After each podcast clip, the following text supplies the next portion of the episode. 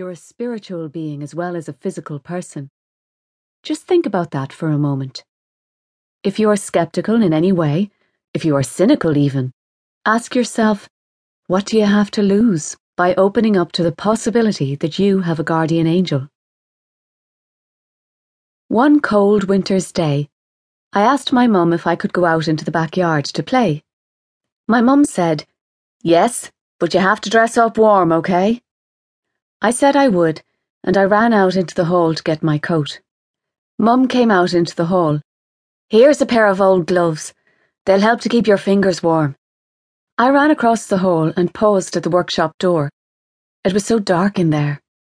I always had to allow my eyes to adjust so I could see in the darkness to make my way safely through the clutter and out the back door. At this time, we were still living in our house in Old Kilmainham. Our house in Old Kilmainham was like a little doll's house. We lived there from the time I was born until the roof collapsed when I was about five years of age. I'm not very good with remembering exact ages, so I'm never 100% sure.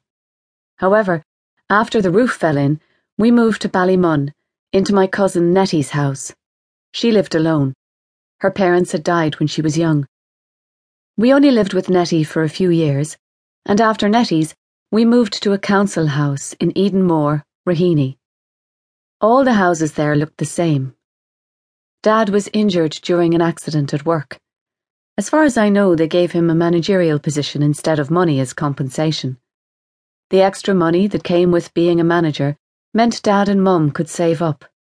They bought a house in Leixlip, a town outside of Dublin, after a few years. I was a teenager at the time. I lived there with my family until I married Joe, and we bought a cottage in Maynooth with a council loan. I walked down the path of our garden and then stepped up onto the bank at the bottom of it. I walked over to the little wall and started to play. I was building a house out of sticks and stones when I heard my name being called. I turned around, and Archangel Michael was standing about three feet away from me at the door of a small shed, our outdoor toilet. I gave Michael a big smile and said hello as I continued to pick up some more little stones from the ground. I asked him if he had come to help me. No, Lorna, he said. I have just come to talk to you. I stopped picking up the stones. Just as I was about to put the few I had left in my hand on the wall for safe keeping, an enormous golden hand full of light appeared over mine.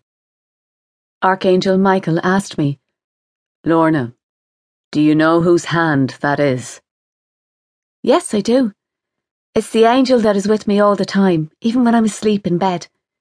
If I open my eyes for a few seconds, I can see the angel's arms around me. It's my guardian angel. Don't you know that, Michael?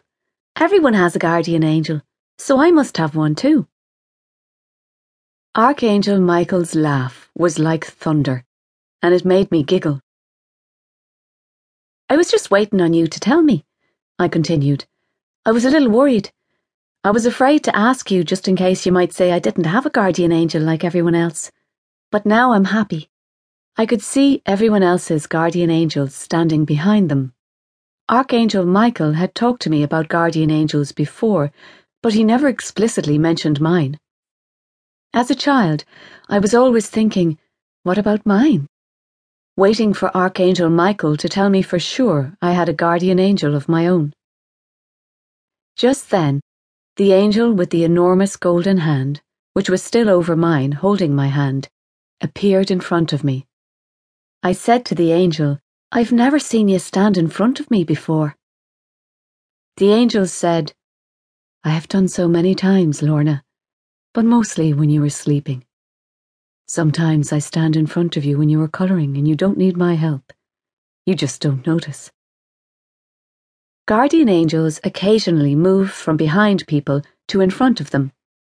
At times, even though your guardian angel is behind you, they are exactly all around you at the same moment.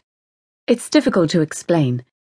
A guardian angel will move in front of someone, especially in times of crisis, to help that person to connect with them, to see a way through the crisis by sensing their guardian angel's presence and feeling that hope.